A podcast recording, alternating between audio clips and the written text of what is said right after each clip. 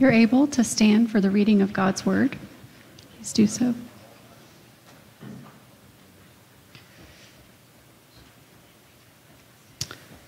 From Matthew. You have heard that it was said, eye for eye and tooth for tooth. But I tell you, do not resist an evil person. If anyone slaps you on the right cheek, turn to them the other cheek also. And if anyone wants to sue you and take your shirt, hand over your coat as well. If anyone forces you to go one mile, go with them two miles. Give to the one who asks you, and do not turn away from the one who wants to borrow from you. This is the word of the Lord. Thanks be to God. You can be seated.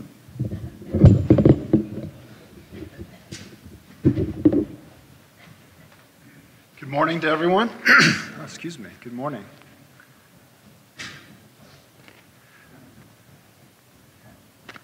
I was reading uh, an article recently in Christianity Today by Russell Moore, and he was writing about how several years ago he started hearing from pastors who were getting pushback from parts of their congregations, including uh, even glancing allusions to love your enemies and turn the other cheek. And when the pastors would explain to their congregations that these words came from the Sermon on the Mount, these are Jesus' words, the response from these people didn't change. That was fine for those times, the counter argument goes, but not in a culture that is hot, this hostile to Christianity. It doesn't work anymore. For this, we can't be weak, we have to fight. Does this command that we heard to turn the other cheek, uh, to love one's enemies, work? Is it weak? Is it at best naive and at worst dangerous? Is it time that we as Christians began to fight? In Jesus' day, there was a long established tradition of dealing with injustice and evil. It's called lex talionis. Uh, lex talionis is Latin for the law of retaliation. We'd probably sum it up this today by saying the crime fits the punishment. In Jesus' you could, day, you could sum it up with the phrase eye for eye and tooth for tooth. So I don't know about you, but eye for eye and tooth for tooth sounds a bit barbaric to me. But it served a purpose. It actually served a couple purposes. One, it brought about justice. So you come up to me, you knock out my tooth, I have the right to knock out your tooth. Actually, probably more in Jesus' time. By that point, it would have been you knock out my tooth, and now you have to uh, compensate me for the value of that tooth. But there's a way of squaring things, there's a way of making things fair. There's a way in Jesus' day of bringing about justice. But lex talionis also served another purpose. It helped to restrain revenge, it helped to stop the vicious cycle of violence. As I'm sure you all know, violence has this way of escalating. I think Mark Twain puts it very well in his novel Huckleberry Finn. There's a scene where Huck's friend Buck is explaining to, to Huck what a feud is. And he says this A feud is when a man has a quarrel with another man and kills him. And then that other man's brother kills him. Then the other brother on both sides goes for one another. Then the cousins chip in, and by and by everybody's killed off, and there ain't no more feud. Violence has a way of escalating on all levels of society. You say something hurtful to me, there's a good chance I'm going to say something hurtful to you, but I'm going to ramp it up a little bit so it hurts even more. Your country bombs one of my bridges, I'm going to bomb 50 of your power stations. Lex talionis, the law of retaliation, sought to put an end to the cycle of violence. It sought to restrain violence, okay? You knock out one of my teeth, I can't just knock out five of your teeth, I can knock out one of your teeth. So I just want you to point out in Jesus' day, there was a way of ensuring justice and restraining evil. And then Jesus comes along. And Jesus says, There's another way than lex talionis.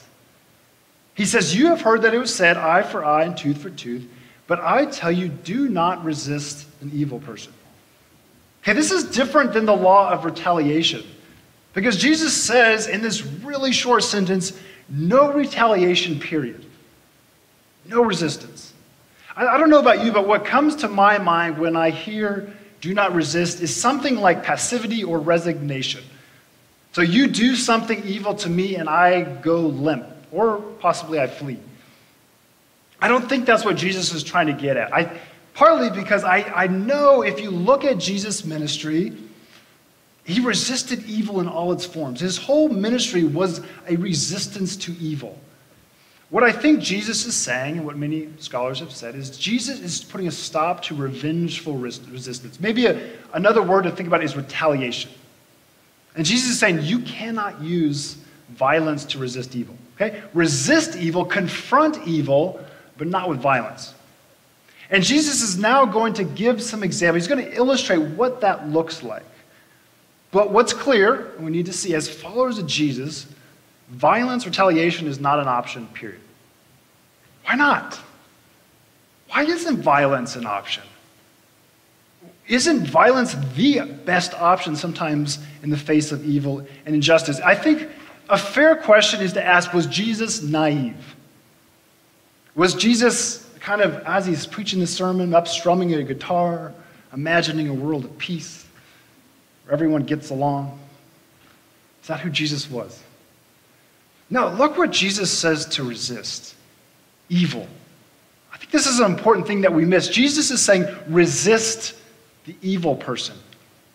Jesus recognizes that if you enter, if you go out into the world, you will inevitably encounter evil. That's, again, Jesus in all its forms was encountering evil all the time. So go back to this argument that I mentioned at the first of Christians today saying this turn the other cheek stuff doesn't work. That's not the world we live in. You know, if Jesus knew the kind of world we lived in right now, there's no way he'd be giving this command to turn the other cheek. Let's think about that. Let's think about that for a second. I think we can look around our world and say there's a lot of violence in our world. I don't think anybody would disagree with this. It seems like weekly, maybe daily, there's another mass shooting. If Jesus knew about the world that would be there 2,000 years later, maybe he would change that command. Maybe he would say, it's time for disciples to arm up. That's the world we live in. We live in a world where it's time to fight. But let's think about it. What kind of world did Jesus live in? Jesus, these people that are gathered around Jesus up on the mountain, remember, we're up on this mountain. He's got his disciples around him. These are an occupied people. Meaning these people are under foreign occupation by the Roman Empire, which could be pretty brutal.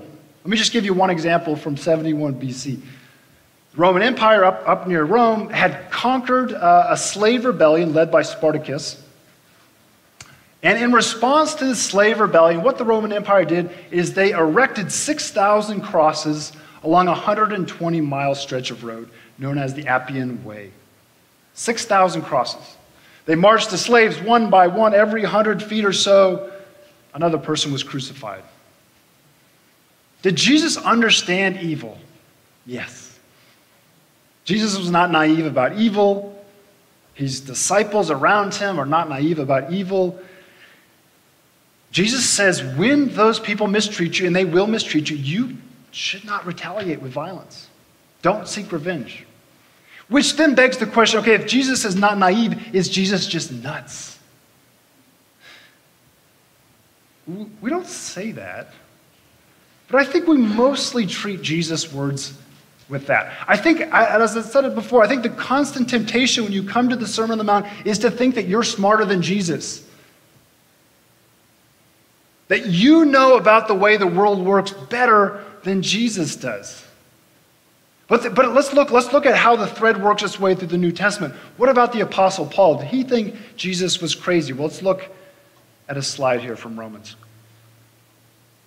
We're moving forward. We're in Romans. Paul writes this Do not repay anyone from evil for evil.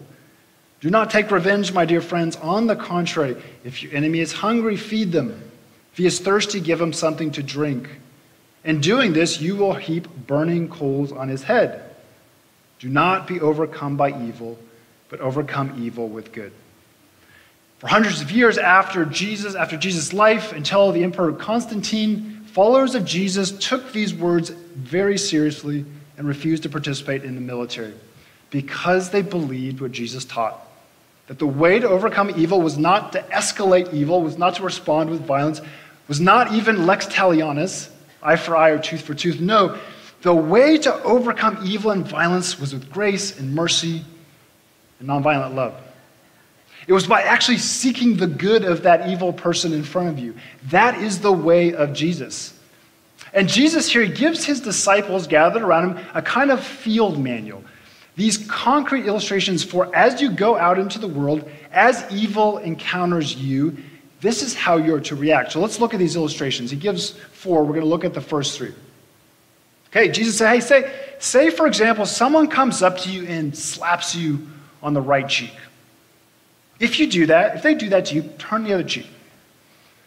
Now, in Jesus' day, as in many places in the world today, you, you basically always avoided using your left hand. The left hand was used for things that were unclean. So imagine your head, it takes a little imagination. You're getting struck on the right cheek. We can be pretty confident that someone is striking with the right hand, which means, if you kind of imagine your head, you're going to have to do a backhanded slap.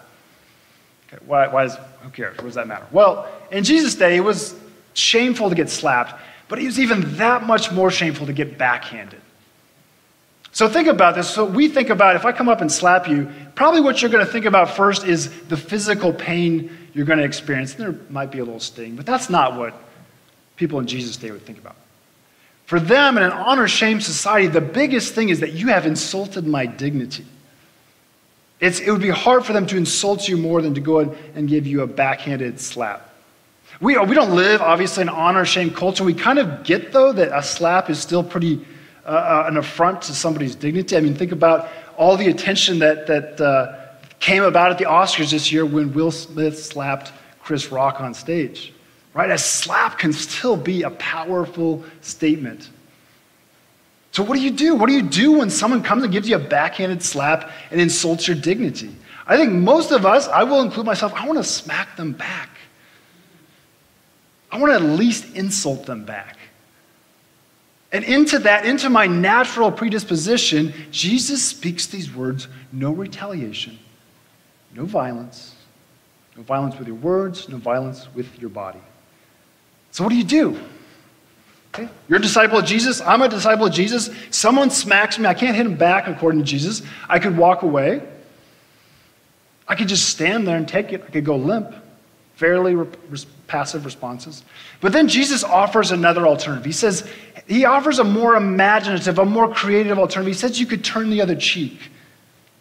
Right? This isn't passive. This is going on the offense, but it's the offense of love. As E. Stanley Jones puts it, he tries to break your head, and you, as a Christian, try to break his heart.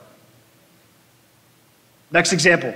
Now, Jesus is imagining us in a courtroom, and someone is trying to sue you. They're going to take your shirt. What do you do? Jesus says, What? They're, they're trying to literally sue you and take the shirt off your back. What do you do? Jesus says, Give them your coat as well. Now, think about this. Back in Jesus' day, males wore a shirt and they wore a coat, right? Think about an inner layer and an outer layer. And uh, to lose your shirt was bad. I don't think that would be good. You know, these, they didn't have big closets full of clothes like we do here. They might have had one cloak, maybe two cloaks. So you lose your shirt, that's bad. But to lose your cloak, to lose your coat would have been really, really bad because that would, at night, if you're traveling, that would, off, that would be your sleeping blanket. That would keep you warm. And this was seen as so cruel that there's actually uh, laws in the Old Testament that prohibited someone from taking someone's coat uh, from a debtor. Okay? Imagine yourself, you're in this court, you lose your shirt. Well, what happens when you take off your coat? You're naked. I think Jesus may be imagining a courtroom scene where now uh, the person who's, who's been taking their shirt, now they've given up their coat, they're standing naked, which would have been extremely embarrassing for everyone in the courtroom, as you can imagine it would be today, too. Jesus may be imagining that in your nakedness, you're going to expose the greed of that man. You're confronting injustice in the court, but you're not using violence. And maybe this guy that's suing you, that wants to take everything from you, maybe you can break through. Maybe you can break through his callousness. He's doing evil to you, but you, by responding in nonviolent love, maybe you can move him to compassion. Third illustration on nonviolent love. Someone forces you to go one mile, go with them two miles. As I mentioned, Jesus is speaking to disciples that are an occupied people. Uh, and in this time, Roman soldiers had the right to come up to you and say, You need to carry my stuff for a mile. So Jesus imagines this scenario where uh, one of his disciples is out and about, a Roman soldier comes up to him, You need to carry my stuff a mile, and the disciple says, I'll carry it two miles. Right? This would likely surprise the soldier, probably has never gotten this reply before, would have been confused. So now imagine these two take off. And now they got two miles to walk, so they've got more time to talk. And maybe while they're walking, the soldier, who is still kind of trying to figure out why this person said they'd go two miles, says, you know, Why are you doing this? Why are you carrying my gear two miles when you only have to carry it one mile? And the disciple of Jesus would have a chance then to explain the way of Jesus of peace is peacemaking and love even to one's enemy. And maybe as they walk and they talk, the soldier finds out that that disciple has a wife and that disciple has kids, that that disciple is a lot like him. Maybe the encounter does nothing to the soldier, but maybe it has the potential to open up the soldier's eyes. Maybe he'll be like another Roman soldier who stood by the cross, who watched Jesus, how he was oppressed and mistreated and crucified and yet forgave his enemies from the cross. That soldier was so moved by the example of Jesus that he confesses right there that he's the Son of God. Maybe something similar will happen. Maybe a soldier will be moved from one side to the other. Maybe not. But here's what I want you to see about these illustrations for Jesus these are not passive responses. These disciples are not told to just crumple and fold. They're told to think in creative and imaginative ways on how you break the cycle of violence, how you expose evil for what it is, in hopes that you will actually help overcome evil with good. There's nothing passive about the way of Jesus. Maybe we need to hear, maybe we particularly need to hear that. There is nothing passive about the way of Jesus. There is nothing weak about the way of Jesus. To draw the sword and to strike back, that's the way of the world. That's how people have been dealing with this for thousands of years. No, courage in the face of evil is to not give in to evil, not to return evil for evil, but to face it and absorb it and suffer it and overcome it. That's courage. There is nothing weak or passive about nonviolent love. Does it work? Isn't that the question we're always going back to? Does this nonviolent love work? We're skeptical. I understand. I get it. I get the skepticism. Peter would get your skepticism. Peter's right there somewhere, I'm sure, probably up on the mountain with Jesus right now. He knows the teaching. He's skeptical. Why? Because when, uh, when he's actually tested in the garden, Jesus is being arrested, what does Peter do? Pulls out a sword, cuts off the ear. All of Jesus' teaching just goes out the window for Peter. Draws the sword, cuts off the ear. Jesus says, Put the sword away. Proceeds to heal the man's ear. Jesus then is taken from there. He's slapped in the face. He's mocked and insulted by Roman soldiers, and yet he does not retaliate. His shirt and cloak will be taken from him. He will be stripped naked. He does not retaliate. Jesus is led into a cross where he's crucified. He does not retaliate, he prays on behalf of his enemies. To the very end, Jesus lives out his teaching. Right? We, we need to see this. Jesus is not just someone who, who has this grand teaching up on the mountain, and then when he actually is tested, it goes away. No, Jesus embodies what he's teaching. But did it work? Did the nonviolent way of Jesus work? I think by the looks of things, if we look up at that cross on Good Friday, it looks like the nonviolent way of Jesus is an utter failure. It does. Which is what's so scandalous about our faith, because in this shocking twist, in what looks to be total defeat, the nonviolent Jesus actually makes a spectacle of evil, actually disarms the authorities, actually triumphs over evil. Does nonviolent love work in the face of evil? The answer to that question is at the cross. Because it's at the cross that evil throws everything evil has at Jesus, and evil is no match for the, non the suffering, non-violent love of Jesus. And it's there at the cross that that's where we need to be looking as disciples of Jesus. That's where we need to, because that is where evil was overcome with good. See, think about it. God could, God could have chosen a different way to save the world. God knew something about armies. We went through Exodus. Uh, we went through the Old Testament. We know something about violence and armies. Does God choose that as the way to save the world? No, He chooses suffering, nonviolent love to save the world. And for those of us who are disciples and put our trust in the crucified Jesus, the question is not, is this practical or is this realistic? Here's the question. Here's the, if you get one thing out of this sermon, here's, here's what I want you to get. The question for you is, what does it mean to follow Jesus? What does it mean for you to follow Jesus? That's the question you are to go back to again and again and again. What does it mean for me to follow Jesus? And you ask that question not because you're naive about the way the world works or about evil. It doesn't mean because you will escape suffering. Jesus actually assumes that his disciples will participate in his suffering. No, the question, what does it mean to follow Jesus? The reason why we can ask that question is because we know evil didn't get the last word. If at the cross that's the end of the story, the nonviolent, loving way of Jesus looks crazy. It's only at the cross, in Christ's victory on the cross, that we now have hope in the nonviolent way of Jesus. Peter eventually got this. Let's, let's put up the next slide. This is what he wrote years later in his letter. To this you were called because Christ suffered for you, leaving you an example that you should follow in his steps. When they hurled insults at him, he did not retaliate. When he suffered, he made no threats. Instead, he entrusted himself to him who judges justly. Trusted himself. That's what we're to do, to entrust ourselves to God. Do we get that? Do we still hold on to this myth that the way to redeem violence is through more violence? Or are we, like Peter, willing to actually follow Jesus in his footsteps?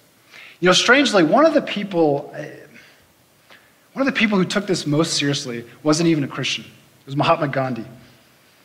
Gandhi spent 40 years meditating on the Sermon on the Mount. What I've been told is that Gandhi every day would read from the Sermon on the Mount. Do you read from the Sermon on the Mount every day? I would encourage you to think seriously about doing it. Gandhi did it for 40 years. We're disciples of Jesus. I would encourage you to read from the Sermon on the Mount every day. Because Gandhi saw the Sermon on the Mount as Jesus' field manual for, uh, for how you do nonviolent resistance. And he was extremely successful with it. He led India's campaign from British rule and he inspired movements for civil rights and freedom across the world. And one of those people that Mahatma Gandhi inspired was a man named Dr. Martin Luther King Jr.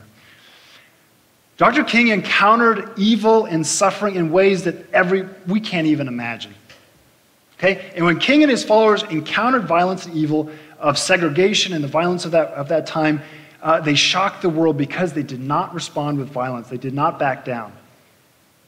Dr. King put Jesus' teachings on nonviolence into practice. And what happened is that the world was shocked. Here were all these people going forward in the face of stones, in the face of police dogs, in the face of beatings, in the face of fire hoses, and they did not back down, but they did not strike back. And what they did, what King and his followers were doing, is they were unmasking evil. They were unmasking evil for the rest of the country to see this is evil. At his funeral, Dr. Benjamin Mays says this of King If any man knew the meaning of suffering, King knew. House bombed, living day by day for 13 years under constant threats of death, stabbed, slugged in a hotel lobby, jailed over 20 times, occasionally deeply hurt because friends betrayed him. Yet this man had no bitterness in his heart, no rancor in his soul, no revenge in his mind. And he went up and down the length and breadth of this world preaching nonviolence and the redemptive power of love. Preaching nonviolence and the redemptive power of love. What about us? We're no Gandhi. We're no king. We're just people that live in Mahoning County and Columbiana County. This work for us.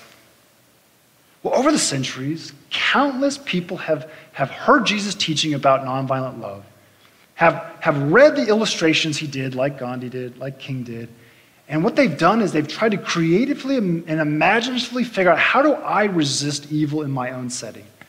Not with violence, but with grace and mercy and love and kindness. And that's our task.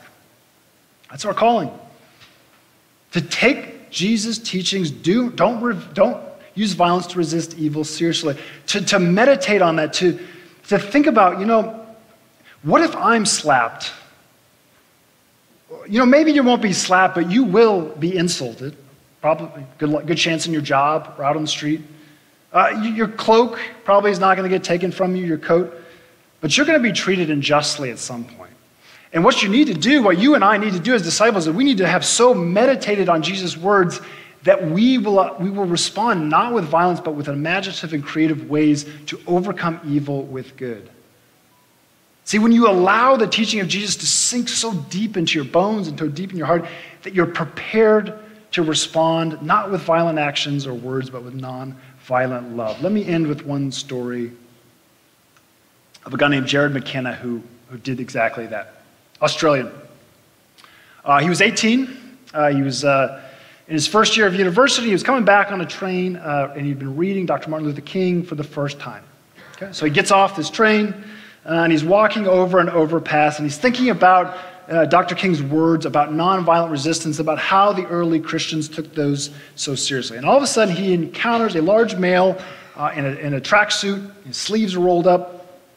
Guy walks up to Jared and says, Give me your money. Okay? Jared says a number of things popped up in his mind, flashed in his mind at that point. He thought, I can take flight. When he thought about it, he was wearing this backpack. He realized he wasn't the quickest runner. He's like, that's not going to work. I can't take flight. He thought I could fight. This guy is huge. Right? He realizes he's going to get one shot at the guy, and then he's just going to get smashed. Okay? So flight doesn't seem to work. Fight doesn't seem to be an option. What next flashes in his mind are the words of Jesus that Dr. Martin Luther King had been experimenting with eye for eye, tooth for tooth. But I tell you, he writes this, Jared. The flash of those words in my imagination felt like warm oil over my head with a tangible sense of how this is how God is related to me. For the first time in the situation, I felt grounded. So, what he does is he reaches for his wallet and he pulls out whatever money's in there, I think 10 bucks or something. And he says to the guy, I'm Jared. Uh, and he's, to the surprise of him, the guy looks at him and says, James, I'm James. So on, the, on this overpass, they shake hands. And, Jared says it's the weirdest passing of peace he's ever experienced. They're standing there on this overpass and they're shaking hands. And, and at that point, Jared looks at James' arms and he sees the bruising and he sees the scarring. And he sees it as this kind of icon to the depth of this man's pain and the desperate attempts to, to escape that pain. And then on that overpass, James launches into his life story. He said, I'm sorry for what I'm doing. I'm in a bad way. I haven't been doing well. I was on this medication for my drug addiction, but I got kicked out of my house, and I'm on the streets now. So Jared invites him to his house to eat and have a shower, help him find a new place to stay. And James paused.